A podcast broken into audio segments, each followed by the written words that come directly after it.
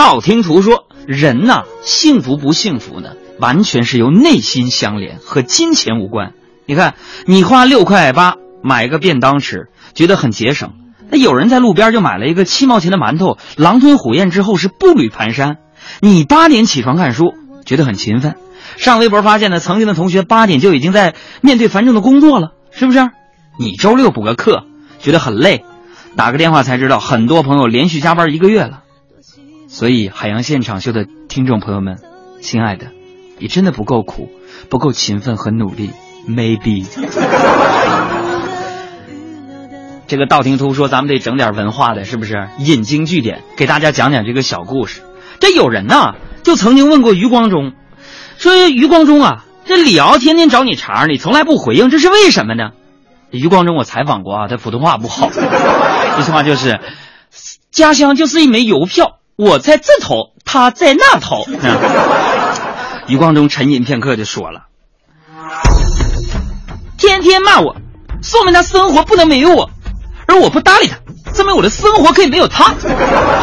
这有人也就问毕加索呀，说毕哥呀，我也有个姓毕的老爷，说毕哥啊，你这什么呐？你这画起什么名？呐喊向日葵，哎呀，你这画看不懂啊。毕加索就说了，你听过鸟叫吗？啊，那个根本就听过。好听吗？好听啊！啊，你你能听懂吗？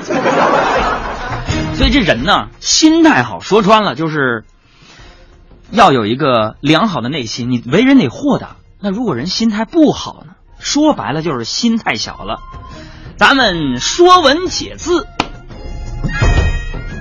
心态的“态”字啊，拆开来看呢，就是心大一点儿。咱们的心如果每天大一点儿，那心态怎么能不好呢？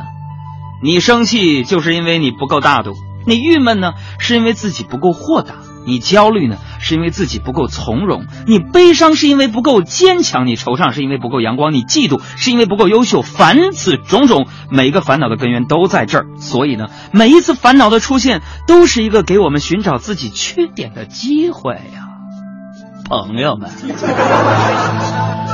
道听途说，咱们小小的总结一下。所以各位仁兄、各位兄弟姐妹、老少爷们儿啊，人生的每个抉择，那都像是一个赌局，输赢那都是自己的。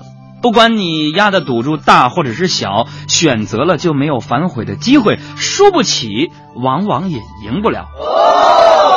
输。